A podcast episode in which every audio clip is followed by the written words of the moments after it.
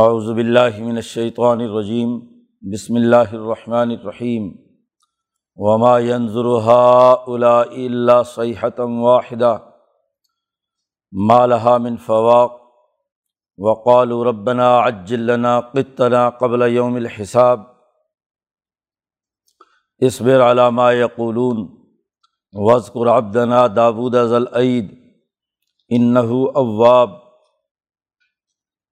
انا سخرن الجبال معه يسبحن بالعشي والاشراق و محشورہ کل اللہ اباب و شددنا ملک و آتینہ الحکمت و فصل الخطاب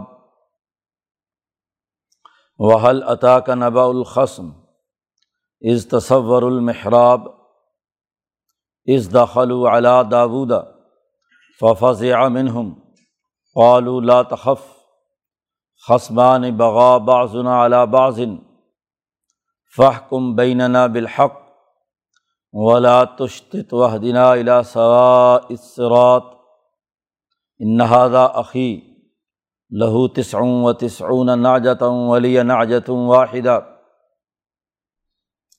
فقال اکفل نیہا و فی الخطاب. قال لقد ظلمك بسؤال نعجتك الى نعاجه و ان کثیرم من الخلطاء ليبغي بعضهم على بعض الا الذين آمنوا وعملوا الصالحات وقليل ما هم وظن داود انما فتناه فاستغفر ربه وخر راكعا واناب فغفرنا له ذلك وان له عندنا لزلفى وحسن مآب۔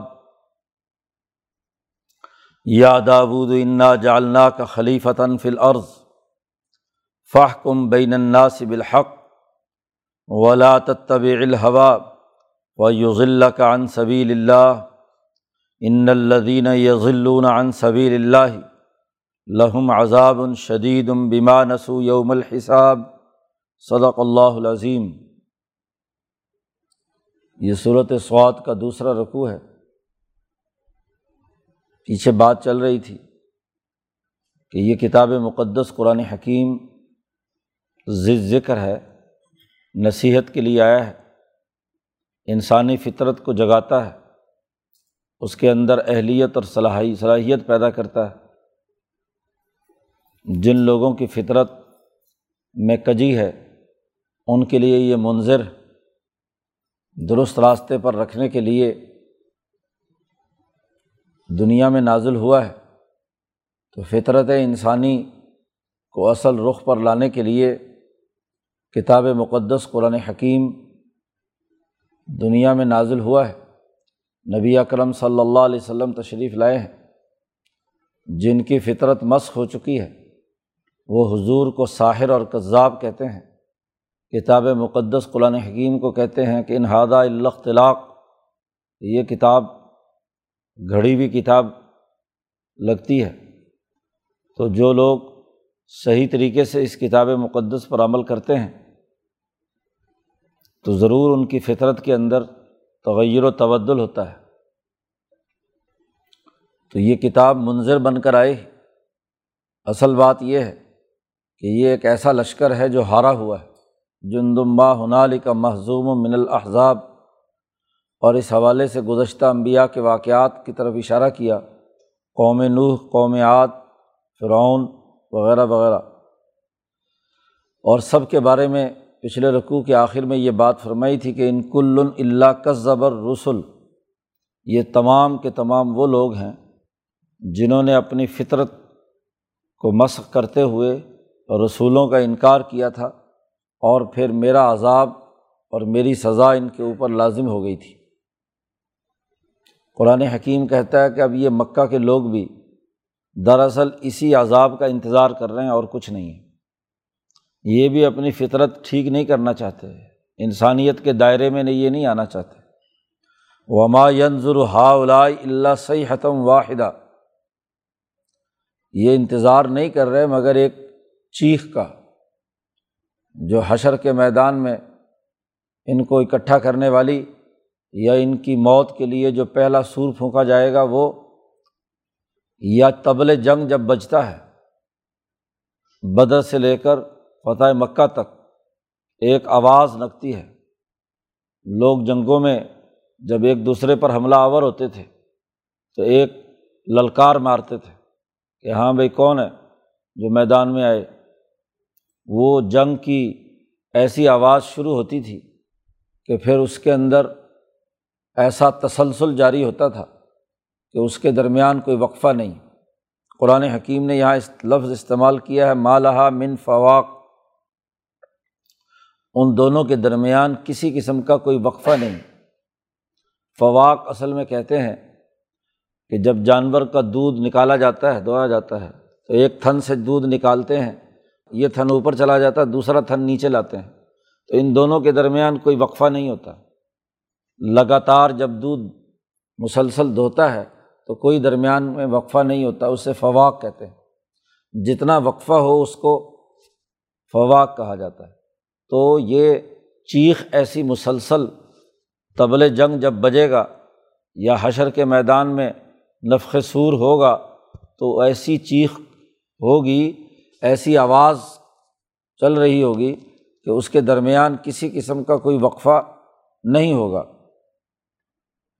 ایک سانس بھی درمیان میں نہیں لیا جائے گا۔ حضرت نے ترجمہ کیا، بیچ میں دم نہ لے گی۔ وہ آواز درمیان میں ایک وقفہ، ایک معمولی سا بھی اس کے درمیان فرق نہیں ہوگا۔ مسلسل وہ بڑھتی چلی جائے گی۔ اور اس وقت یہ اس عذاب میں گرفت میں ہوں گے۔ پکڑے جائیں گے، فحق کا یقابی وقال و ربنا اجلنا قطنا۔ یہ اتنے دیدہ دلیر ہو گئے کہ اپنی انسانیت تو بحال نہیں کی، ہیں تو ظلم کی حالت پہ۔ مسخ شدہ فطرت کے ساتھ یہ کہتے ہیں، اے ہمارے پروردگار، جو تم نے ہمارے اوپر جو کچھ ہمارا نامہ اعمال نکالنا ہے، قط کہتے ہیں کسی کے نام کی پرچی نکل آنا یا کوئی چٹھی آ جانا، تو یہ جو ہمارے نام کا جو نامہ اعمال ہے، وہ ذرا جلدی لیا ابھی دنیا میں ہی بس جلدی لیا قبل یوم الحساب، حساب کے دن سے بھی پہلے۔ یعنی اتنے دیدہ دلیر ہیں۔ چلو اگر کوئی نیکی کا کام کیا ہوتا، اپنی فطرت صالح اور بہتر کی ہوتی، اعمال اچھے ہوتے، تو پھر آدمی اپنی پرچی نکلوائے۔ یا اپنا نامہ اعمال نکلوائے تو پھر کوئی بات بھی ہے۔ خرابی کا عالم تو یہ ہے کہ تکبر اور غرور، جس کو قرآن نے شروع صورت میں کہا تھا کہ یہ عزت و شقاق تکبر اور غرور میں ہے اور مخالفت کے مرض میں مبتلا ہے۔ تو لہٰذا ان تمام امراض کی موجودگی کے باوجود یہ دیدہ دلیری ہے کہ حساب سے پہلے ہی اپنے نام کی چٹھی نکلوا کر کہتے ہیں جو کرنا کر لو۔ ہمیں جو عذاب دینا ہے دے لو۔ وہی جو آفا بھی عذاب انا یستا جلون کیا یہ ہمارے آبا عذاب کو جلدی مانگ رہے ہیں؟ تو کس برتے پر؟ کیوں؟ کوئی کام کیا ہے؟ کوئی انہوں نے ہاں جی جد وجہد کی ہے، اپنا راستہ درست کیا ہے؟ تو ایسی تو کوئی بات نہیں۔ نبی اکرم صلی اللہ علیہ وسلم سے کہا جا رہا ہے کہ آپ صبر کیجیے جو کچھ یہ کہتے ہیں۔ یہ جو اس طرح کی ڈینگیں مار رہے ہیں، طرح طرح کی باتیں کر رہے ہیں۔ آپ کو ساحر اور جادوگر نہ جانے کیا کیا کچھ کہہ رہے ہیں۔ تکلیف دہ بات ہوتی ہے کہ انسان انسانوں کے لیے خدمت کا کردار ادا کرے، ان کو سیدھے راستے پر لائے اور وہ جھوٹے سچے الزامات لگائیں۔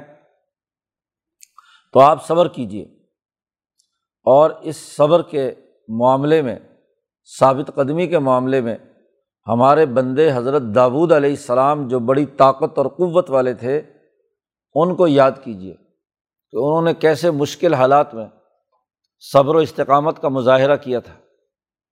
آپ کا مقابلہ بھی انہیں دشمنوں کے ساتھ کہ جو آپ کا مخالف حکمران طبقہ ہے۔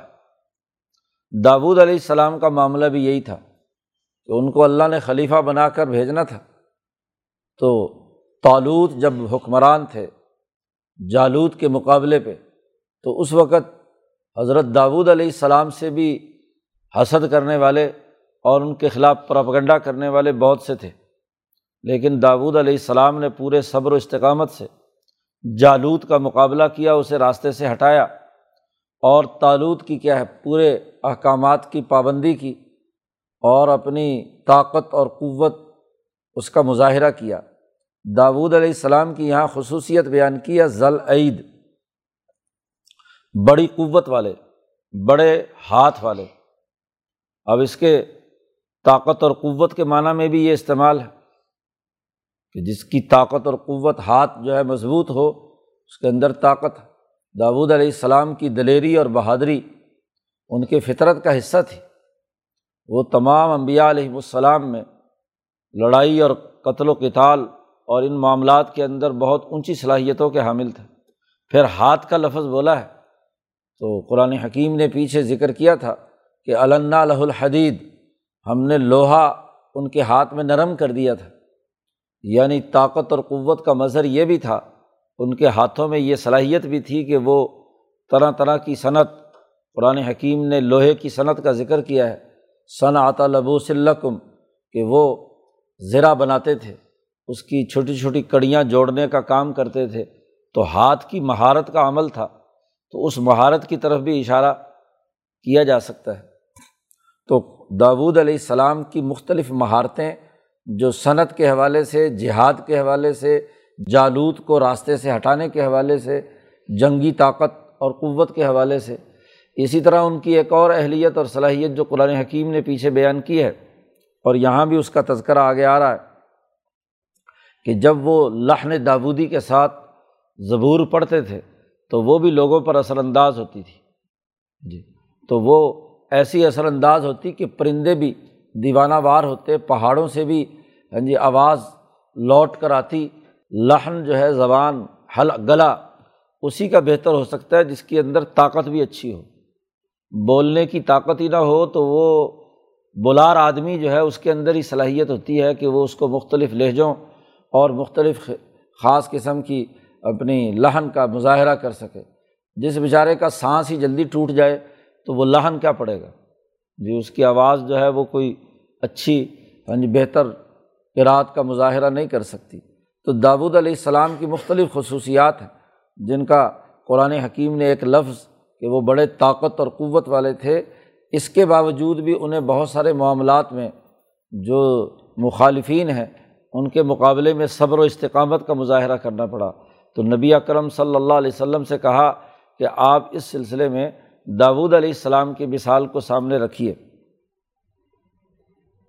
انا سخر نل جبال ماہو ہم نے پہاڑوں کو ان کے ساتھ مسخر کر دیا تھا کہ یوسب نہ بلاشی و اشراق کہ وہ صبح اور شام ان کے ساتھ مل کر اللہ کی تصویر اور پاکی بیان کرتے تھے۔ داود علیہ السلام جب صبح کو سورج نکلنے سے پہلے ہاں جی زبور کی تلاوت شروع کرتے، تو پہاڑ بھی جھوم جھوم اٹھتے۔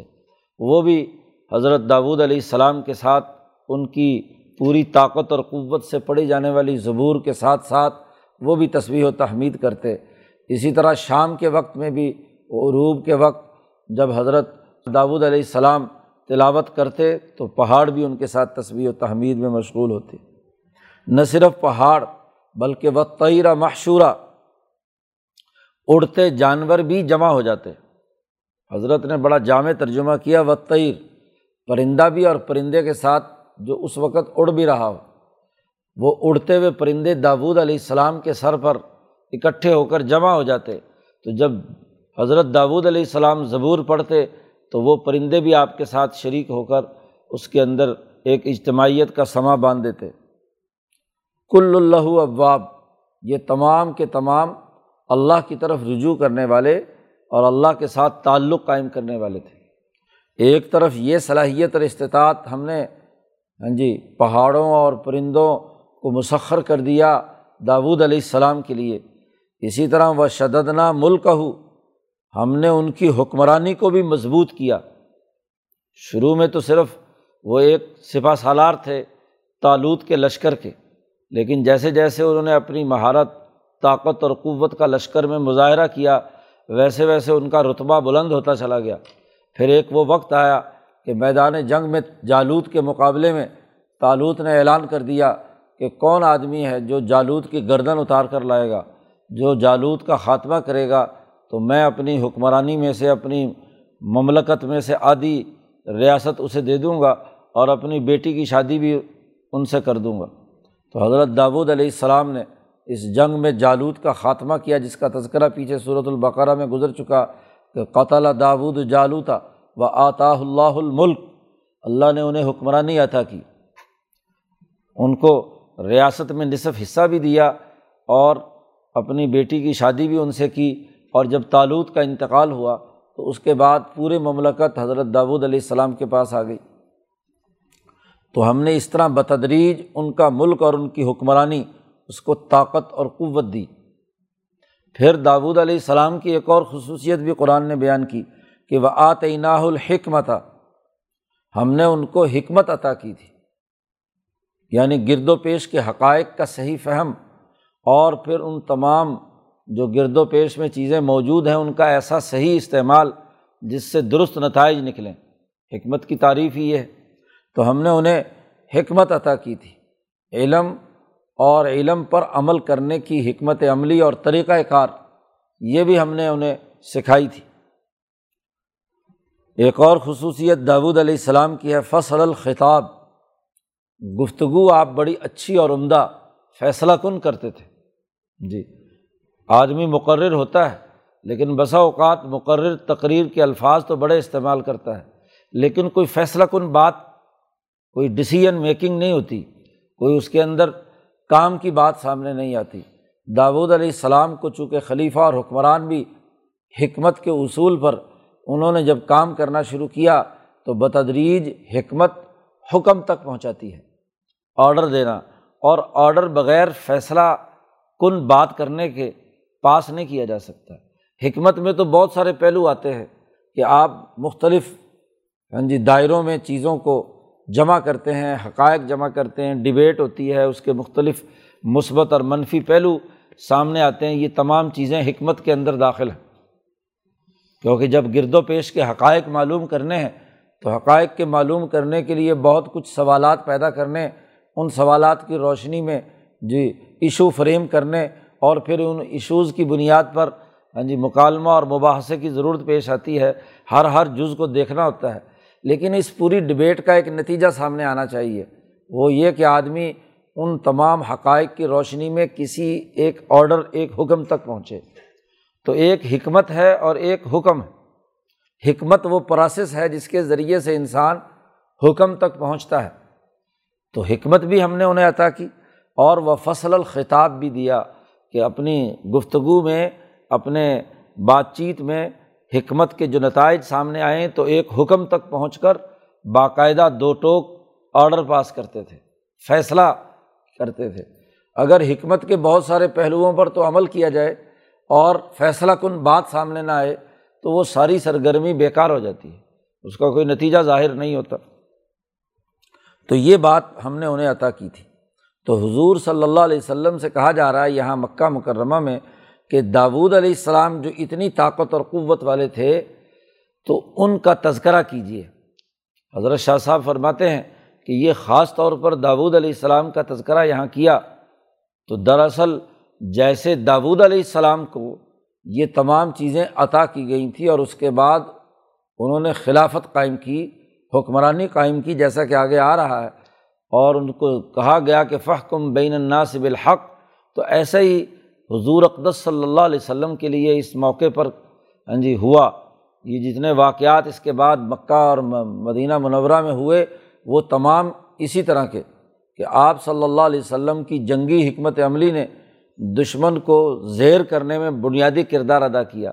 اگر داود نے جالود کو قتل کر کے راستے سے ہٹایا تھا، تو محمد مصطفیٰ صلی اللہ علیہ وسلم نے اس امت کے جالوت یعنی ابو جہل اور اس کے پورے لشکر کو راستے سے ہٹایا۔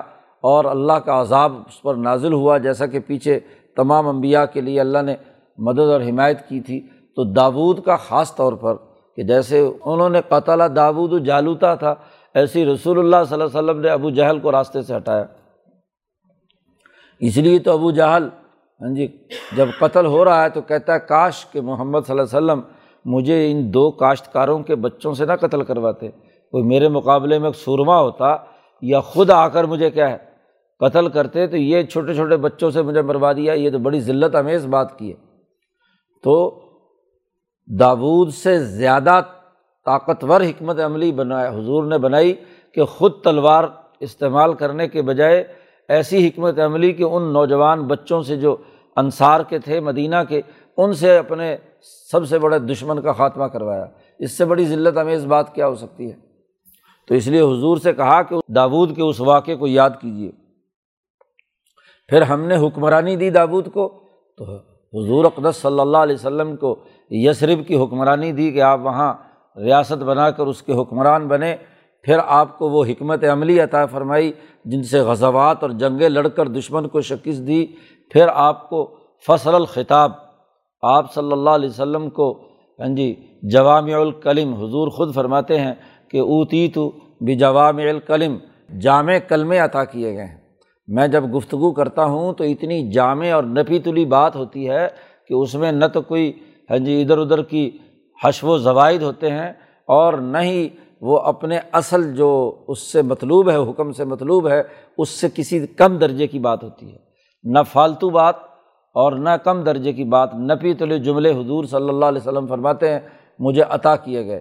تو فصل الخطاب میں بھی حضور اقدس صلی اللہ علیہ وسلم کا مقام بہت بلند ہے۔ اب یہاں اس موقع پر باوجود داود علیہ السلام میں اتنی تمام چیزیں جمع تھیں، حکمت انہیں عطا ہوئی، فصل الخطاب انہیں دیا، حکومت انہیں دی اور پہاڑ ان کے لیے مسخر کر دیے، پرندے جمع ہو کر ان کے ساتھ ذکر، اذکار اور تصویر اور تحویر میں مشغول رہتے تھے۔ لیکن لغزش بڑے بڑے لوگوں سے ہو سکتی ہے۔ تو قرآن حکیم نے اس کا یہاں پر تذکرہ کیا۔ آدم علیہ السلام سے لغزش ہوئی۔ تو ایسے ہی لغزش یہاں حضرت داود علیہ السلام سے اس کا تذکرہ یہاں قرآن حکیم کر رہا ہے۔ نبی اکرم صلی اللہ علیہ وسلم سے کہا جا رہا ہے کہ آپ داود کو یاد کیجیے تو کیا داود کی یہ خبر آپ تک پہنچی ہے؟ حل عطا کا نبا القسم کیا آپ کے پاس ان دو جھگڑا کرنے والوں کی خبر جو داود سے فیصلہ کرانے کے لیے آئے تھے، آپ کو اس کا علم ہے؟ کیا خبر ہے؟ قرآن حکیم کہتا ہے اس تصور المحراب. دو فریق جن کے آپس کے جھگڑا تھا، تو وہ جھگڑا لے کر اس عبادت گھر میں جہاں داود علیہ السلام عبادت میں مشغول رہتے تھے، اس کی دیوار پھاند کر اندر آ گئے۔ تصور ہاں جی سور کہتے ہیں، فصیل کو، دیوار کو۔ تو اس کو کراس کیا انہوں نے۔ تصور، اس کے اوپر سے کیا ہے؟ گزر کر یعنی جی دیوار پھاند کر بنی اسرائیل کے یہاں عبادت کی جگہ تھی، وہ محراب کہلاتی ہے۔ جیسا کہ ذکری علیہ السلام کے تذکرے میں بھی پیچھے آیا ہے۔ کیا آپ کے پاس دو ان لڑائی کرنے والوں کا، جھگڑا کرنے والے دونوں فریقوں کی خبر پہنچی ہے؟ کیا خبر ہے؟ کہا اس تصور المحراب جس میں داود علیہ السلام عبادت میں مشغول تھے، اللہ تعالیٰ کی اس کی دیواریں پھاند کر اندر آ گئے۔ اس داخل والا داودا جب وہ لوگ دیوار پھاند کر اندر آئے تو ففاظ امن ہوں تو وہ گھبرا اٹھے۔ یہ کیسے پہنچ گئے؟ اصل بات یہ تھی کہ داود علیہ السلام نے اپنے دنوں کی اوقات کی تقسیم کی ہوئی تھی۔ ایک دن عدالت لگاتے تھے، جس میں دربار منعقد ہوتا، لوگوں کے جو مسئلے، مسائل، جھگڑے وغیرہ ہاں جی وہ نمٹاتے تھے۔ دوسرے دن اپنے گھر کے کام کاج جو تھے ان میں مصروفیت ہوتی تھی اور ایک تیسرا دن مقرر کیا ہوا تھا، جس میں وہ خالصتاً اللہ کی عبادت سارا دن کرتے تھے۔ کسی سے میل جول نہیں تھا۔ تمام دربانوں کو، چوکیداروں کو منع کیا ہوا تھا کہ کوئی آدمی آ جائے تو اس سے روک دیں اور جو ہاں جی فیصلہ کا دن ہے اس فیصلے کے دن میں آیا کریں۔ جی۔ تو اب باہر ہاں جی دربان بھی موجود ہیں۔ اس کے باوجود یہ لوگ دیوار پھاند کر آئے ہیں۔ کسی نے ان کو روکا نہیں۔ یہ تو سیکورٹی کا بہت بڑا رسک ہے کہ حکمران اور خلیفہ کے پاس دیواریں پھاند کر لوگ آ جائیں اپنے فیصلے کرانے کے لیے۔ تو حضرت داود علیہ السلام گھبرا اٹھے کہ پتہ نہیں یہ فرشتے ہیں عذاب کے یا کوئی اور ہاں جی معاملہ ہے، تو یہ کس طریقے سے دیوار پھاند کر آئے ہیں؟ قالو، انہوں نے داود علیہ السلام عبادت میں مشغول تھے تو ان کو ظاہر ہے کہ وہ گھبرا، جب اٹھے تو وہ عبادت تو درمیان میں رہ گئی تو انہوں نے کہا کہ ڈرو مت، لا تخف۔ خسمانی بغا بازن اعلیٰ بازن۔ ہم دو فریق ہیں اور ہم میں سے کچھ نہ کچھ پر بغاوت کی ہے۔ ایک فریق دوسرے فریق کے ساتھ زیادتی کر رہا ہے، ظلم کر رہا ہے۔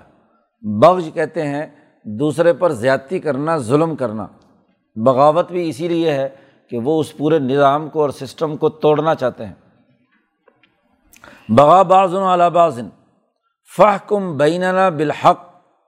ہمارے درمیان حق اور سچ کے ساتھ آپ فیصلہ کیجیے اور ولا تشتت، بات کو کسی اور رخ پر مت ڈالیے۔ جج، جس نے ججمنٹ جاری کرنی ہوتی ہے، فیصلہ کرنے والا، وہ بسا اوقات ایسی زبان استعمال کرتا ہے تحریر کی کہ یہ پتہ نہ چلے کہ فیصلہ ہوا کیا ہے۔ ادھر کی بھی بات، ادھر کی بھی بات، کوئی گول مول ہاں جی بات کر دیتے ہیں۔ خاص طور پر جب کرپٹ ہوتے ہیں معاشرے، تو وہاں ججوں کے فیصلے ایسے ہی ہوتے ہیں کہ دونوں فریق راضی ہو جائیں اور کسی ایک کا حق واضح طور پر متعین ہو کر سامنے نہ آئے۔ اسی لیے نبی اکرم صلی اللہ علیہ وسلم اور صحابہ کا جو معمول بالخصوص عمر فاروق رضی اللہ تعالیٰ عنہ کا، کہ فیصلہ بالکل دو ٹوک ہونا چاہیے۔ جی دو ٹوک ہو، قطعی ہو، کس کے حق میں دیا گیا اور کس کے خلاف دیا گیا۔ ہے وہ فیصلہ فیصلہ نہیں ہے۔ جہاں گول مول بات ہے، بات کچھ اور ہو رہی ہے اور وہ رخ کوئی اور دے کر اس کو ایسے دور کے راستے پر، حضرت شیخ العلم نے یہاں ترجمہ کیا، دور کے راستے پر بات کو مت ڈال دے، ایسے چکر میں ڈال دے کہ وہ ایک نیا ہی پنڈورا بکس کھل جائے، جو اس اصل جھگڑا ہے، اس کا کوئی فیصلہ نہ ہو۔ تو ولا تشتت فیصلہ ہمارے درمیان حق کے ساتھ کیجیے اور اس بات کو ہمارے جھگڑے کو ہاں جی کسی دوسرے رخ پر مت ڈالنا۔ اور وہ دینا الا سوائے سرات اور ہمیں سیدھا، بالکل سیدھے راستے کی ہدایت کیجیے بتلائیے کہ اصل ہمیں کیا کرنا ہے۔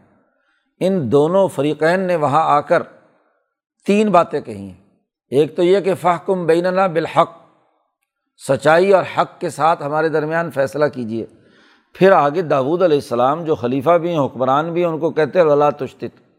غلط فیصلہ نہ کرنا، گول مول باتیں۔ بھائی صرف اتنا ہی کہہ دیتے کہ بھائی ہمارے درمیان حق سے فیصلہ کرنا۔ آگے اگلی بات چڑھ کر مزید کہہ رہے ہیں کہ غلط راستے پر نہ ڈالنا ہمارے مقدمے کو۔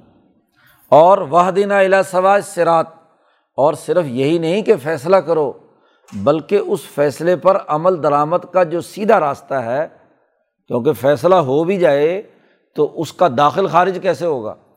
جی آج کل عدالتوں میں فیصلے تو ہو جاتے ہیں۔ اب اس پر عمل درآمد کے لیے ہاں جی ایک نئی درخواست دائر کرو کہ جی فلانی عدالت نے ہمارے حق میں فیصلہ کر دیا ہے، اب برائے مہربانی اس پر عمل درآمد کا انتظامیہ کو حکم دیا جائے۔ تو ساری عمر عدالتوں میں کیا دھکے کھاتا رہتا ہے؟ تو انہوں نے کہا کہ فوری عمل درآمد کا راستہ بھی ہمیں بتلائیے کہ سیدھا راستہ کیا ہے جس سے ہم اپنے اصل ہدف تک پہنچ جائیں۔ تو داود علیہ السلام نے کہا، عجیب لوگ ہیں یہ۔ ہاں جی ایک طرف میری عدالت میں فیصلہ کرانے بھی آئے ہیں، پھر مجھے ہدایات بھی جاری کر رہے ہیں کہ جی ولا تشتت وہ دینا الا سوائے سرات اب یہیں پر مفسرین مختلف ہو جاتے ہیں۔ کہ جی یہ دو فرشتے تھے، حضرت داود کو تنبی کرنے کے لیے آئے۔ ورنہ عام انسان کی کیا مجال کہ وہ سیکورٹی زون توڑ کر دیواریں پھلانگ کر کیا ہے اور وہ بھی محل کی اور حکمران اور خلیفہ کی وہ اندر داخل ہو جائے۔ تو ایسا تو ممکن نہیں۔ بہرحال فرشتے ہوں یا کوئی ایسے دلیر انسان ہوں یا وہ جنات میں سے ہوں جو بھی ہاں جی مختلف ہاں جی اس کی تعویرات کی ہے۔ یہاں قرآن حکیم نے ہاں جی کسی مخلوق کا ذکر نہیں کیا خسمان کا لفظ کیا ہے کہ دو فریق تھے، بس جھگڑا کرنے والے، وہ دو جن تھے یا دو انسان تھے یا دو فرشتے تھے، جو بھی ہو۔ مقدمہ کیا ہے؟ مقدمہ یہ ہے کہ ان حاضہ عقی اس نے کہا، مظلوم اور غریب آدمی نے کہ یہ میرا سگا بھائی ہے، میرا بھائی ہے۔ اب یہ اخوت چاہے انسانی ہو یا حقیقت میں ہو۔ لہو تسروں و تسرون ناجا، اس کے پاس ننانوے دمبیاں ہیں۔ اور ولی ناجتم واحدہ، میرے پاس ایک دمبی ہے۔ اس کے پاس ننانوے ہیں، میرے پاس ایک دمبی ہے۔ فقال اکفلنی ہا، اب یہ ننانوے دمبیاں ہونے کے باوجود مجھے کہتا ہے کہ میں نے سو کی گنتی پوری کرنی۔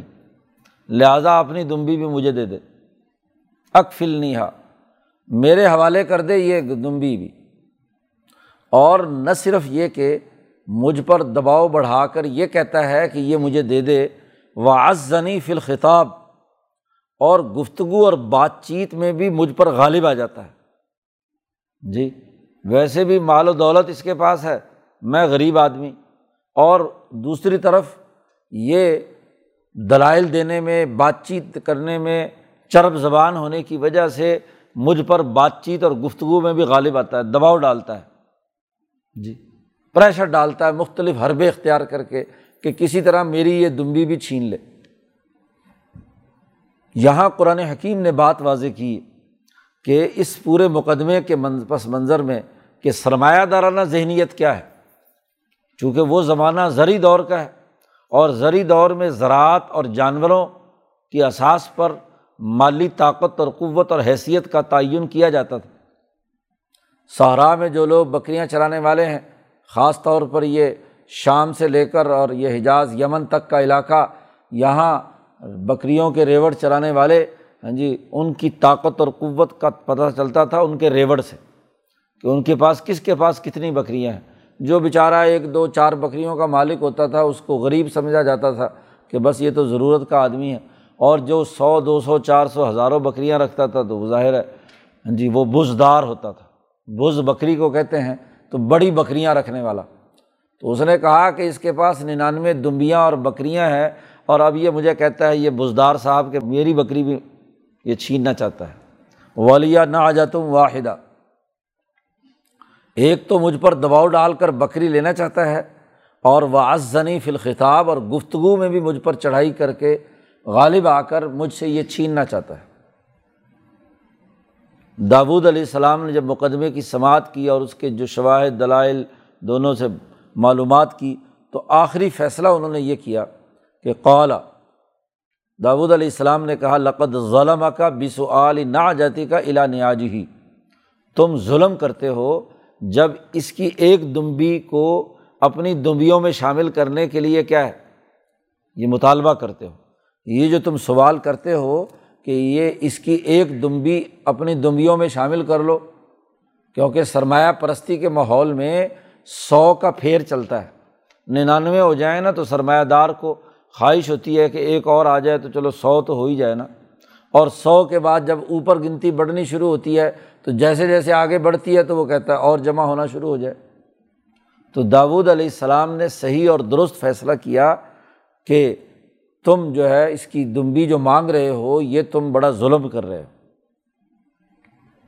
پھر ایک قانون اور ضابطہ بھی بیان کر دیا داود علیہ السلام نے کہ وہ کثیرم من الخولاتائی کہ اکثر کسی معاملے میں، کسی ہاں جی اپنا خرید و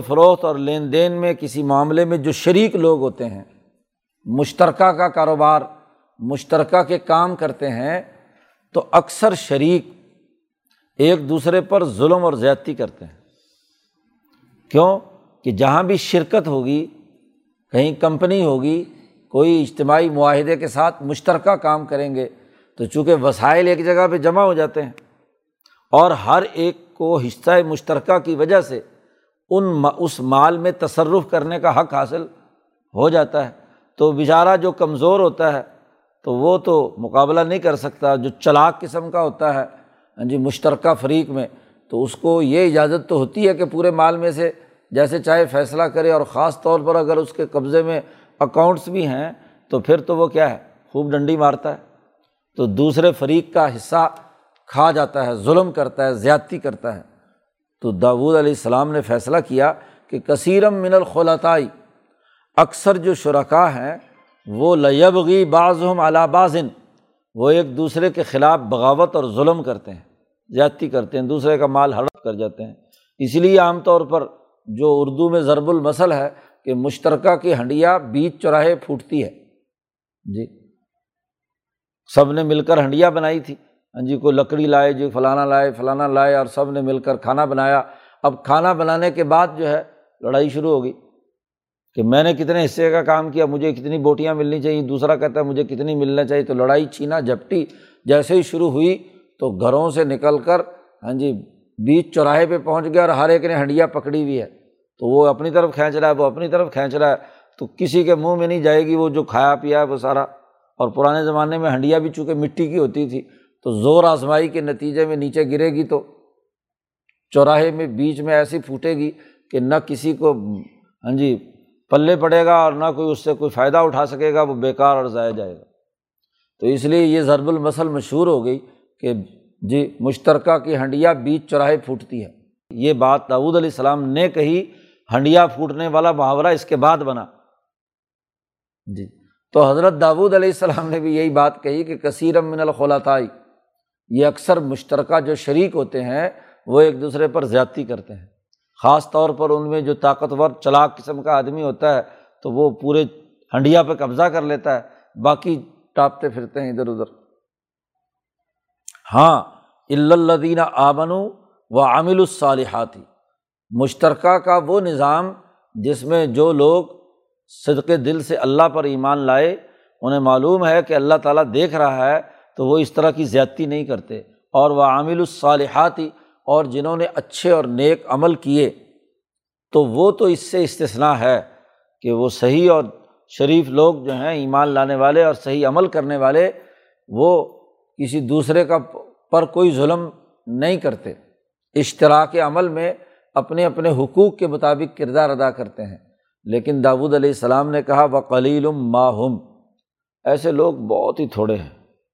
بہت ہی تھوڑے لوگ ہیں جو صدق دل سے ایمان لا کر صحیح اور اچھے عدل و انصاف کے ساتھ عمل کر کے تمام شرکاء کے حقوق ادا کرتے ہیں۔ اب یہ فیصلہ جاری کر دیا اور وہ دونوں آدمی جو مقدمے میں تھے باہر نکلے اور غائب ہو گئے۔ اب یہ پورا واقعہ وقوع پذیر ہوا۔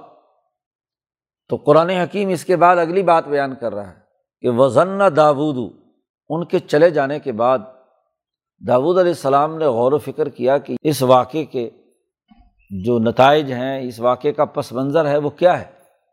چاروں طرف سیکورٹی ہاں جی موجود ہے، دربان موجود ہیں، تو پھر یہ دیوار پھلانگ کر آئے ہیں اور پھر آ کر اس طرح کا ایک مقدمہ یہاں سامنے رکھا ہے اور اس کا فیصلہ مجھ سے کروا کے لے کے گئے ہیں۔ تو یہ اصل واقعہ کیا ہے؟ تو ضن داود داود نے گمان کیا کہ انما فتن نہ ہو ہم نے ان کو آزمایا ہے۔ یہ دراصل فرشتے تھے اور فرشتوں نے آ کر کسی ہاں جی معاملے میں تنبی کی ہے داود علیہ السلام کو کہ وہ دونوں فریق وہ ایسے طریقے سے آئے۔ تو اصل میں تو وہ کوئی انسانی لوگ نہیں تھے، وہ تنبی کرنے کے لیے آئے۔ ہم نے آزمائش کی ہے، اللہ پاک نے آزمائش کی ہے۔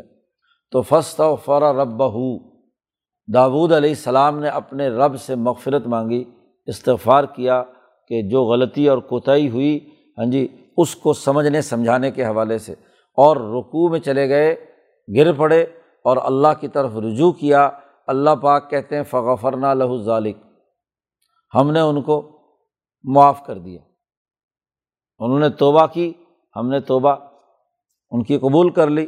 اور وہ ان لہو عندنا لزلفا و حسن و اور داود علیہ السلام کے لیے ہمارے پاس بڑا مرتبہ تھا اور بہت اچھا انجام اور مقام تھا۔ اس لیے ان کو جب اپنی لغزش اور اپنی غلطی پر تنبی ہو گئی اور انہوں نے اللہ کے سامنے رجوع کیا تو ہم نے ان کو معاف کر دیا۔ اب قرآن حکیم کی گفتگو تو صرف اتنی ہے کہ ان سے کوئی لغزش اور کوتاہی ہوئی تھی اور دو فریقوں کے آنے کے نتیجے میں انہوں نے یہ محسوس کیا کہ مجھے آزمایا گیا ہے۔ فتح اللہ پاک نے یہ آزمائش میرے پر بھیجی ہے۔ تو اس لغزش کو دور کرنے کے لیے داود علیہ السلام نے ہاں جی اللہ سے معافی مانگی۔ جیسا کہ حضرت آدم علیہ السلام کا معاملہ بھی ہوا کہ انہوں نے بھی اس حکم کی خلاف ورزی کی اور اس حکم کی خلاف ورزی کے نتیجے میں ان سے بھی کیا ہے۔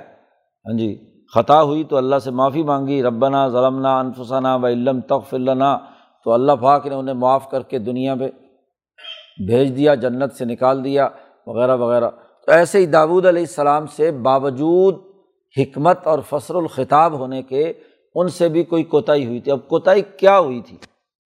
یہاں قرآن حکیم خاموش ہے، کسی صحیح حدیث میں اس کے بارے میں کوئی گفتگو نہیں۔ ہے لیکن اسرائیلی روایات میں ایک قصہ موجود ہے۔ اکثر مفسرین نے وہی قصہ کیا ہے، یہاں پر بیان کیا ہے کہ ان کی اپنی ننانوے بیویاں تھیں اور ایک خاتون جو ہے، ان کو کوئی ہاں جی اس کی تفصیلات مفسرین نے بیان کی ہیں۔ کسی سپاہی کی، کسی ہاں جی سالار کی وہ بیگم تھی، وہ داود علیہ السلام کی نظر اس پر پڑ گئی اور ان کا ارادہ ہوا کہ اس کے ساتھ کیا ہے، میں شادی کر لوں۔ اور وہ جو سپاہی تھا یا کوئی افسر تھا اس کو انہوں نے جہاد پر روانہ کر دیا کہ یہ جہاد دشمن کے مقابلے میں لڑائی میں ہاں جی راستے سے فارغ ہوگا تو پھر میں اس سے شادی کروں، دل میں کوئی خیال آیا یا کوئی؟ تو یہ اسرائیلی روایات میں سے ہے۔ اب وہ سپاہی وہاں جہاد میں مارا گیا تو اس خاتون سے بھی انہوں نے کیا ہے؟ تو ننانوے بیویاں پہلے تھیں اور ایک بیوی وہ حاصل کر لی۔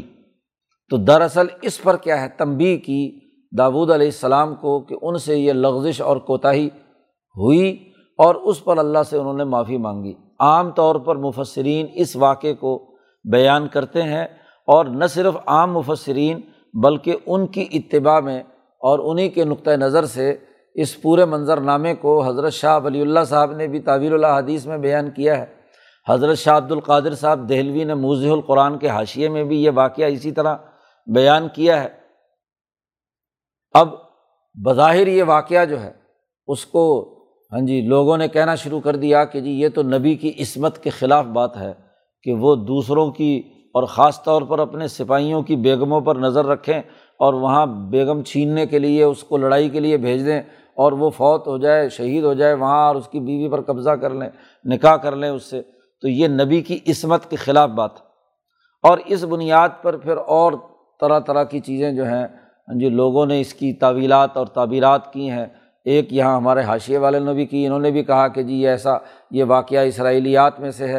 اور اب اسرائیلیات کی روایات کے بارے میں تو خود نبی اکرم صلی اللہ علیہ وسلم کی روایات جو بخاری میں ہیں کہ اسرائیلی روایات کو بیان کر سکتے ہو۔ حدثو عن بنی اسرائیل۔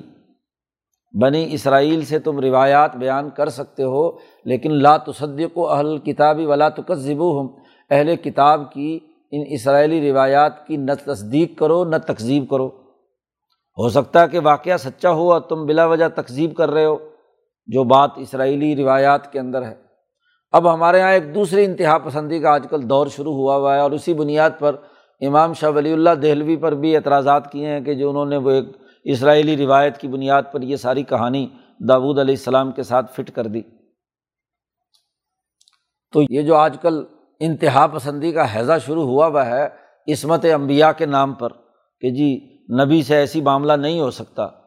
تو اس کی بنیاد پر اور پھر اس کی جگہ پر نئے نئے اپنے خیالات ہاں جی یہاں پر بیان کرتے ہیں کہ وہ اصل میں ایسا نہیں تھا، ویسا نہیں تھا کہ جی ان کو ہاں جی ابن عباس کے ایک اثر کو جو مرجو ہے اس کی بنیاد پر ہاں جی یہاں انہوں نے ساری گفتگو کی ہے کہ انہوں نے اللہ تعالیٰ کے سامنے اس بات کا اظہار کیا کہ اے اللہ میں ہاں جی دیکھو، ہر وقت تیری عبادت میں مشغول رہتا ہوں۔ انہوں نے اپنے چوبیس گھنٹے میں اپنے تمام گھر والوں کو ہاں جی پابند بنا رکھا تھا کہ کوئی لمحہ ایسا نہ گزرے جس میں تم تصویر و تحمید سے غافل ہو۔ تو انہوں نے تمام کی ہاں جی اپنے اہل خانہ کی ذمہ داری، ڈیوٹی لگائی ہوئی تھی کہ تم نے اس وقت سے اس وقت تک زبور پڑھنی ہے، تلاوت کرنی ہے۔ دوسرے نے اگلے مرحلے میں، اگلے اوقات میں تو چوبیس گھنٹے پورے تقسیم کیے ہوئے تھے۔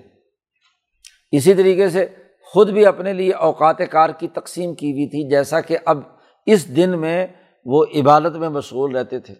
تو دل میں کہیں خیال آیا، بقول جی اس کے جو انہوں نے حاشیے والوں نے بات بیان کی کہ حضرت داود علیہ السلام کو ایک عجب سا پیدا ہوا دل میں کہ میں ہر وقت اللہ کی تصویر و تحمید میں مشغول رہتا ہوں۔ اللہ کے حکم سے ہی میں عدالت میں لگاتا ہوں، فیصلے کرتا ہوں، اللہ کے حکم سے ہی میں نے کیا ہے، یہ عبادت کا دن مخصوص کر رکھا اور اس میں خالصتاً اللہ کی عبادت کرتا ہوں۔ تو ہاں جی اللہ پاک نے تنبی کی کہ دیکھو تم جو ہر وقت اپنی عبادت کی بات کرتے ہو، اس موقع پر جہاں تم یکسوئی کے ساتھ اللہ کی عبادت کر رہے تھے، تو وہ ہاں جی فرشتے آئے یا دو فریق آئے مقدمے کا فیصلہ کرانے کے لیے اور تم گھبرا کر جو توجہ اللہ تھی وہ تمہاری ہاں جی ختم ہو گئی۔ اور پھر مقدمے کے سننے اور اس کے فیصلہ کرنے میں وقت خرچ ہو گیا۔ تو جو تمہارے دل میں یہ بات آئی تھی کہ چوبیس گھنٹے میں عبادت کرتا ہوں، تو وہ تسلسل ٹوٹ گیا، یہ تنبی ہے۔ اب اس کا ہاں جی بہرحال ایک نکالنے کی کوشش کی ہے کہ جی یہ کوئی لغزش ہوئی تھی۔ اب یہ کوئی لغزش کی بات ایسی کوئی ہے نہیں کہ جس کی بنیاد پر کہا جائے کہ جی یہ کوئی لغزش تھی اور اس میں کوئی اتنی بڑی توبہ کی ضرورت حضرت داود علیہ السلام کو کرنی پڑی اور اس پر معافی مانگ۔ یہاں ایک تیسرا نقطۂ نظر امام انقلاب مولانا عبید اللہ سندھی کا ہے۔ مولانا سندھی رحمۃ اللہ علیہ فرماتے ہیں کہ یہاں معاملہ میری رائے، فرماتے ہیں کہ تمام مفسرین سے بھی اور باقی لوگوں سے بھی ہٹ کر الگ سے ہے۔ اور وہ یہ کہ آیات کے سیاق و سباق پر غور و فکر کیا جائے۔ اور وہ غور و فکر یہ ہے کہ پیچھے داود علیہ السلام کی جو خصوصیت بیان کی تھی کہ شددنا ملک ہو ہم نے ان کی حکومت اور ملک جو ہے وہ مضبوط کیا، انہیں حکمت اور فصل الخطاب عطا کیا اور ان آیات کے بعد آگے پھر جہاں اللہ نے ان کی معافی کا اعلان کیا ہے، وہاں پھر داود علیہ السلام سے کہا، یا داود انا جالنا کا خلیفتاً فی العرض فہ کم بین الناس بالحق، اور وہاں آگے کہا ولاۃ طب الحوا اپنی خواہشات کے اتباع مت کر۔ جی ولاۃ طویل ہوا فیوز اللہ کان سبیل اللہ تو یہ جو خاص طور پر ولاۃ طویل ہوا کی بات کر کے کہا ہے کہ فہ بین الناس بالحق، تو یہ جو لغزش یا کوتاہی جو بھی ہوئی ہے، جس کو اللہ پاک نے پیچھے کہا ہے کہ ذنا داود و انما فتح ہو اور جو داود علیہ السلام نے جس سے استغفار کیا ہے، اس معاملے کا تعلق حکومت اور خلافت کے معاملات سے۔ اس کا تعلق یہ خواتین کے معاملات، کسی کی بیگم پر قبضے کرنے، کرانے سے تعلق، یہ تو زیادہ ہے زیادہ ارتفاق ثانی کا معاملہ ہے۔ یہاں تو ارتفاق ثالث یعنی قومی سطح کی حکمرانی اور اس کے نظم مملکت کے ساتھ کوئی معاملہ ہے کہ جس معاملے میں یہ جی تنبی اس واقعے کے ذریعے سے کی گئی۔ ویسے بھی اس کا تعلق قضا سے ہے کہ دو فریق ایک مقدمہ لے کر آئے ہیں، تو اس کا تعلق بھی تو حکمرانی اور عدالتی نظام کے ساتھ ہے۔ اور اس عدالتی نظام کے تناظر میں بات بھی کہی جا رہی ہے فہ کم بین الناس بالحق، کہ عدالت فیصلہ کرے انسانوں کے درمیان۔ ہاں جی عدل و انصاف کے ساتھ۔ تو کسی عدالتی معاملے کے ساتھ کوئی معاملہ ہے؟ نہ یہ کہ اس میں نہ عورتوں کی بات اور نہ جی صوفیہ کے قلب کی کہ جی جس میں ہاں جی ہر وقت عبادت میں مشغول رہنے والی بات، اب یہ بہت ہی لطیف اور ہاں جی روحانی بات ہے کہ ذرا سا خیال جو ہے ادھر ادھر عبادت میں بٹ گیا تو اس کے اوپر تنبی کر کے اللہ نے کہا کہ جی تو ہاں جی فتح نہ ہو ہم نے آزمایا اور پھر داود علیہ السلام اس پر مغفرت کی دعا مانگے۔ تو نہ وہ روحانیت کی وہ بات ہے اور نہ ہی یہ بحث ہاں جی جنسی خواہشات یا صرف کیا ہے، ارتفاق ثانی سے متعلق معاملہ ہے، بلکہ اس کا تعلق حکومت اور خلافت سے۔ اور یہاں حضرت سندھی رحمۃ اللہ علیہ نے دنیا بھر کے سیاسی نظاموں کے حوالے سے دو بنیادی باتیں کہی ہیں کہ خلافت اور حکومت کے دو طرح کے دائرے ہوتے ہیں۔ ایک دائرہ ہاں جی آمریت اور بادشاہت کے تناظر میں ہوتا ہے۔ حکومتیں ایک تو بادشاہ کے طور پر کی جاتی ہیں، جس میں شخصی حکومتوں کی بنیاد پر ہاں جی طبقاتی فیصلے ہوتے ہیں۔ جس کو حضرت سندھی نے کہا کہ امپیریلزم جی امبراتوریا جہاں قائم ہوتی ہے، بادشاہت جی جس میں تحکم کے ساتھ، آمریت کے ساتھ سیاسی نظام چلائے جاتے ہیں۔ اور دوسری طرف کیا ہے؟ خلافت کہ اللہ کا نائب بن کر خالصتاً اللہ کی رضا کے لیے انسانوں کے ساتھ جو معاملات ہیں وہ میرٹ پر طے کیے جائیں، تمام لوگوں میں عدل و انصاف کے ساتھ، بغیر کسی جانبداری کے، کسی طبقاتی ہاں جی تصور کے بالکل عدل و انصاف کے ساتھ فیصلہ کیا جائے۔ اب اسی سے حضرت عمر رضی اللہ تعالیٰ عنہ کی وہ بات سامنے آتی ہے کہ حضرت عمر رضی اللہ تعالیٰ عنہ کے گرد لوگ جمع تھے۔ حضرت عمر نے لوگوں سے کہا کہ میں ہر وقت گھبراتا رہتا ہوں کہ کیا ہے، میں پتہ نہیں خلیفہ ہوں یا بادشاہ ہوں، ملک ہوں یا خلیفہ ہوں، تو مجھے یہ ڈر لگا رہتا ہے۔ تو وہاں مجمع میں موجود صحابی نے کہا کہ نہیں، آپ خلیفہ ہیں، آپ بادشاہ نہیں ہیں۔ تو بادشاہت اور خلافت کا فرق۔ جی بیان کی حضرت عمر نے پوچھا کہ تو نے یہ بات کس اصول کے تحت، کس قاعدے کے تحت کہی ہے؟ تجھے کیسے پتہ چلا کہ میں خلیفہ ہوں اور بادشاہ نہیں ہوں؟ اس نے کہا، بادشاہ وہ ہوتا ہے جو لوگوں سے مال لیتا ہے۔ جی اور لیتا بھی غریبوں سے زیادہ ہے۔ جو بڑے بڑے سرمایہ دار اس کے طبقاتی حالی موالی ہوتے ہیں، ان پر ٹیکس نہیں لگاتا۔ غریبوں سے لیتا ہے مساکین سے۔ اور پھر اپنی من مرضی اور اپنی خواہشات سے کیا ہے؟ خرچ کرتا ہے۔ اپنے مفادات پر، اپنے طبقے کے مفادات پر۔ جبکہ جو خلیفہ ہوتا ہے، وہ غریبوں سے ٹیکس وصول نہیں کرتا۔ وہ مالداروں سے تو خزمن اغنیا اہم و ترد الا فقرا اہم جو نبی اکرم صلی اللہ علیہ وسلم نے معاذ بن جبل کو یمن کا گورنر بناتے ہوئے ہدایت جاری کی تھی کہ مالداروں سے مال لینا اور وہاں کے فقراء پر خرچ کر دینا۔ خلیفہ وہ ہوتا ہے کہ جو سرمایہ داروں سے اور بڑے بڑے مالداروں سے پیسے لیتا ہے۔ ٹیکس جمع کرتا ہے اور غریبوں پر خرچ کرتا ہے، اپنی ذات پر خرچ، خواہشات سے خرچ نہیں کرتا، وہ خلیفہ ہوتا ہے۔ تو حضرت عمر رضی اللہ تعالیٰ عنہ خاموش ہو گئے اور فرمایا کہ مجھے امید ہے کہ میں ایسا ہی کر پاؤں گا۔ جی تو گویا کہ حضرت عمر نے بھی تصدیق کر دی کہ خلیفہ کسے کہتے ہیں اور بادشاہت کسے کہتے ہیں۔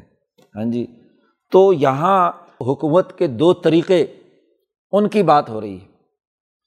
اب یہاں ایک آدمی غریب ہے جس کے پاس ایک دمبی ہے جی اور وہ دمبی ننانوے والا سرمایہ دار مانگ رہا۔ ہے تو یہ ابراتوریت ہے، یہ امپیریلزم ہے، یہ خواہشات کی پیروی کرنا ہے۔ تو داود علیہ السلام کے زمانے دو ہیں۔ ایک زمانہ تو وہ ہے کہ جب وہ تالوت سے انہوں نے جب حکمرانی لی تھی جی نصف حکمرانی تو تالوت کو ملک کہا گیا ہے۔ جی۔ مانگ، وہاں کے لوگوں نے بھی یہی کہا تھا کہ ہمارے لیے ایک ملک اور ایک بادشاہ جو ہے وہ مقرر کیجیے تو تالود ایک بادشاہ تھے، حکمران تھے۔ جی۔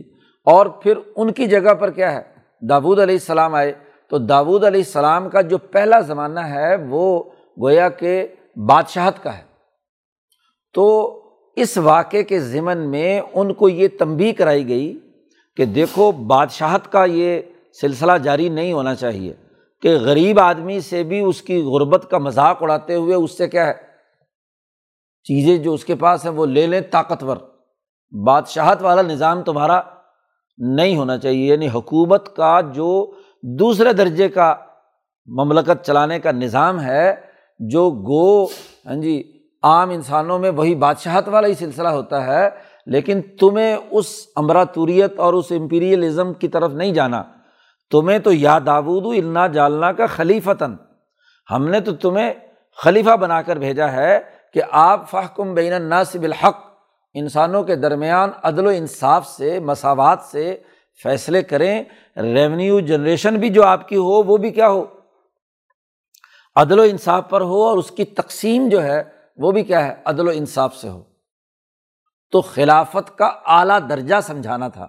اور اس سے پہلے زندگی میں جب وہ تالود کے جانشین بنے تھے اور ان سے کچھ فیصلے اس بادشاہت کے انداز میں ہوئے، تو اس واقعے سے انہیں تنبی کر دی کہ یہ بات درست نہیں۔ تھی ذنا داود و انما فتح نہ ہو تو داود علیہ السلام چونکہ حکمت اور فصل الخطاب انہیں دیا گیا تھا ہماری طرف سے، تو اس واقعے سے ان کا ذہن ادھر پہنچا کہ میں ہاں جی اب تک جو حکمرانی کرتا رہا ہوں تو چونکہ بادشاہ کی وراثت ملی ہے جی اپنے سسر صاحب کی، تو وہاں شروع کے زمانے میں جو فیصلے ہوئے، ان فیصلوں میں وہ بادشاہانہ طور طریقہ رہا۔ تو یہ ان دو فرشتوں نے آ کر تنبی کی، تمہیں اگلے درجے کے لیے کیا ہے؟ خلافت کے لیے تیار کیا ہے کہ تمہارا فیصلے اس کے مطابق ہونے چاہیے تو یہ حکم آگے دیا گیا۔ یا دابود انا جالنا کا خلیفتاً فلرز اے داود، ہم نے آپ کو زمین میں خلیفہ بنا کر بھیجا ہے۔ آپ بادشاہت، بادشاہ نہیں ہیں۔ بادشاہت کا زمانہ کیا ہے؟ ختم ہو گیا۔ فہ کم بین الناس بالحق۔ تو انسانوں کے درمیان بالکل حق، ٹھیک ٹھیک، آپ فیصلہ کیجیے ولا تب الحوا اور خواہشات کی بالکل پیروی مت کیجیے کیونکہ اگر خواہشات کے پیچھے چلیں گے کیونکہ بادشاہت میں کچھ نہ کچھ خواہشات کا نفس کا دخل شروع ہو جاتا ہے اور اس میں کچھ نہ کچھ اس کے اثرات ہوتے ہیں، تو وہ ان خواہشات کی پیروی قطر نہ کیجیے اگر آپ کریں گے تو فیض اللہ کان سبیر اللہ تو خلافت کی اپنی ذمہ داریوں سے آپ راستے سے دوسری طرف چلے جائیں گے۔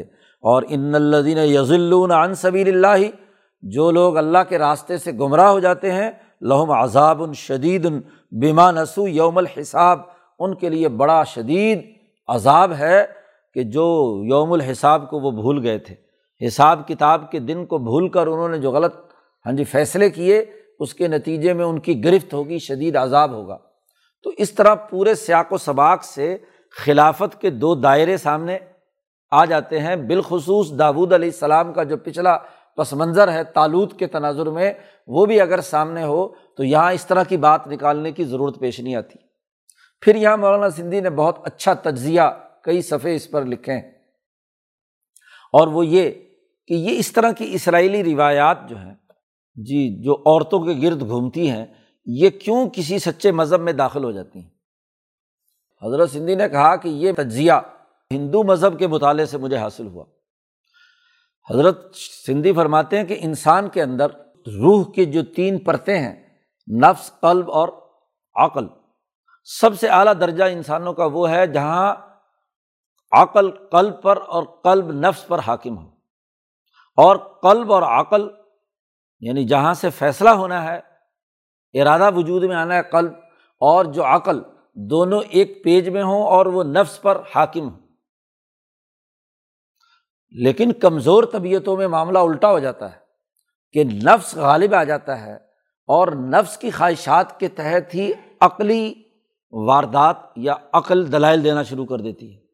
اور قلب جی اسی کے مطابق ارادے اور اس کے چکر میں پڑ جاتا ہے۔ اور نفس کی سب سے بڑی کمزوری عورتوں سے جنسی تعلقات کی بات ہے۔ وہ جو انسانوں کو گمراہ کرتا ہے، وہ اسی راستے کی طرف کھانے پینے اور کھانے پینے میں ظلم۔ اور دوسرا کیا ہے؟ شہوت البطن و شہوت الفرج۔ یہ دو شہوتیں جو ہیں انسان کو بگاڑتی ہیں قدیم زمانے سے۔ فلاسفہ اور مفکرین کا اس بات پر اتفاق ہے۔ تو جب امبیا اور ان کے حواریین موجود ہوتے ہیں جی تورات آئی، تو تورات کے بعد جب تک موسا علیہ السلام کے حواریین انجیل آئی، ان کے جب تک حواریین رہے، جیسا کہ حضور صلی اللہ علیہ وسلم نے دوسری حدیث میں فرمایا کہ ان کے حواریین جب تک رہتے ہیں، تو ان کی ان کی عقل اور ان کا قلب، ان کے نفس پر حاوی ہوتا ہے۔ ان کے فیصلے صحیح ہوتے ہیں۔ لیکن جیسے جیسے وقت گزرتا ہے، تو جب نااہل جانشین پیدا ہوتے ہیں فخالف ممباد ہم خلفن اضاء الصلاطہ و تبا الشہوات فصوف یلقون غیا تو ان پر شہوات غالب آ جاتی ہیں۔ اور خاص طور پر وہ شہوات جن کا تعلق جنسی تعلق کے ساتھ ہے۔ قرآن پاک نے خود بھی کہا، زین الناسی حب الشہواتی من النسائی شہوات میں پہلی شہوت جس کا ذکر کیا ہے، وہ من النسائی عورتوں کا ہے۔ تو جب زوال آتا ہے معاشروں پر، تو ان کے دماغ پر عورت مسلط ہو جاتی ہے۔ اور جب عورت مسلط ہو جاتی ہے، تو اب مثلاً وہ اپنے آپ کو موسا سے منسوب کر رہے ہیں داود سے منسوب کر رہے ہیں، عیسیٰ علیہ السلام سے مثلاً منسوب کر رہے ہیں، تو ان کے بہادری، دلیری اور ان کے واقعات کے تناظر میں بھی عورتوں کو فٹ کرنا شروع کر دیتے ہیں۔ جیسے اپنے دماغ میں خیالات ہوتے ہیں کہ ان کی اپنی عقل اور اپنا قلب، اپنے نفس کے تابع ہو کر خواہشات کا اثیر ہوتا ہے، ایسی لذات اور خواہشات میں مبتلا ہوتے ہیں، تو وہ اپنے اپنے جو مقدس ہستیاں ہیں، ان کے ساتھ بھی۔ تو حضرت سندھی نے کہا، میں نے اس کا بڑا گہرا مطالعہ جو ہے، وہ ہندو مذہب میں دیکھا کہ ان کے بھی جو مسلحین تھے، پہلے شروع میں آئے، تو وہ منظر ہی تو تھے۔ قرآن کہتا ہے کہ کوئی بستی ایسی نہیں جہاں ہم نے کوئی ڈرانے والا نہ بھیجا ہو۔ تو وہ ڈرانے والے یہاں آئے انہوں نے لوگوں کو کیا ہے؟ ڈرایا۔ تو مسلحین تھے جو ہندو مذہب کے بھی جو بانیین تھے اور مرزا مظر جانے جانا کہتے ہیں، وہ تو پیغمبر تھے۔ تو لیکن وقت گزرنے کے ساتھ ساتھ جب پس ذہنیت کے لوگ جن کی عقل اور جن کے قلب پر نفس کا غلبہ تھا، وہ جب اس مذہب کے وارث بنے، تو جو وہ خود حرکتیں کر رہے تھے، جنسی خواہشات سے متعلق، تو وہ رام چندر جی کے ساتھ بھی لگا دی۔ ہاں جی وہ جناب والا ہاں جی کرشن جی مہاراج کے ساتھ بھی لگا دی۔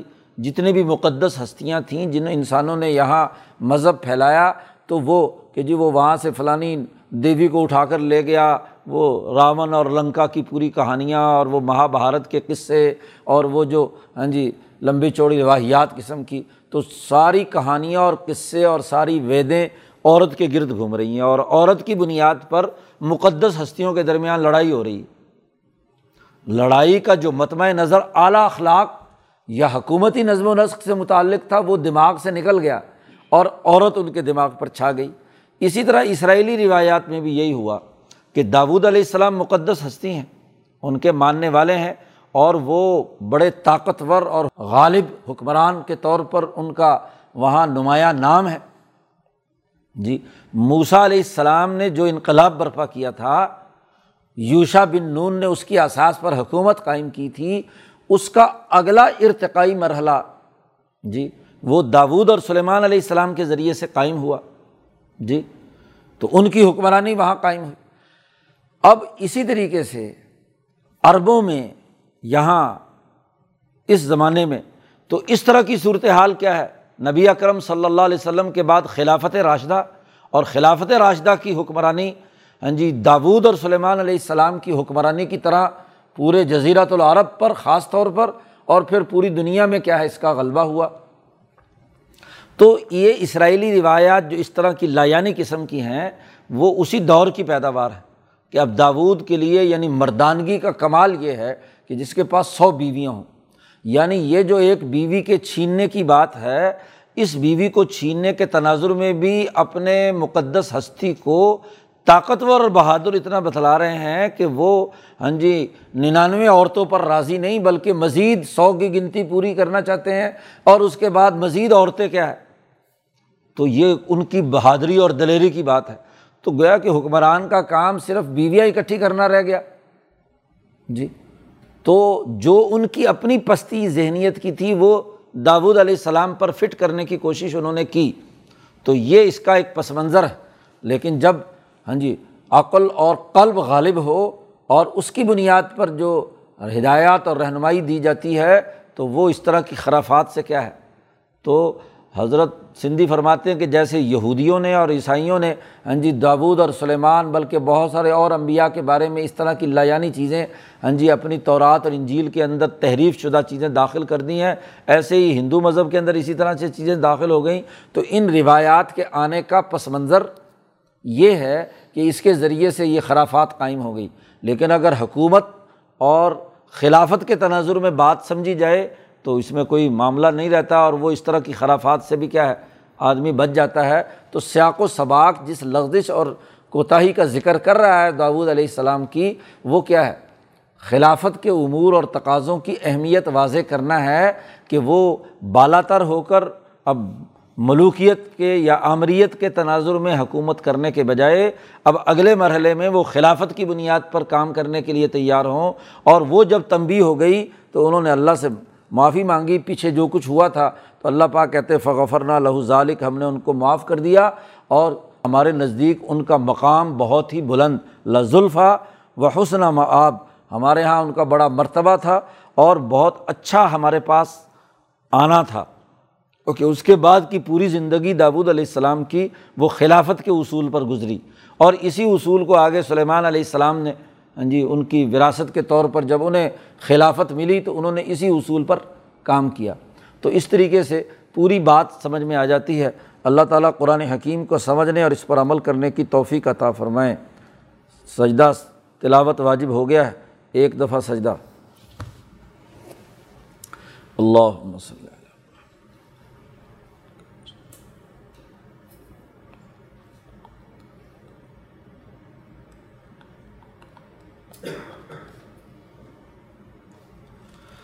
اجمعین برا۔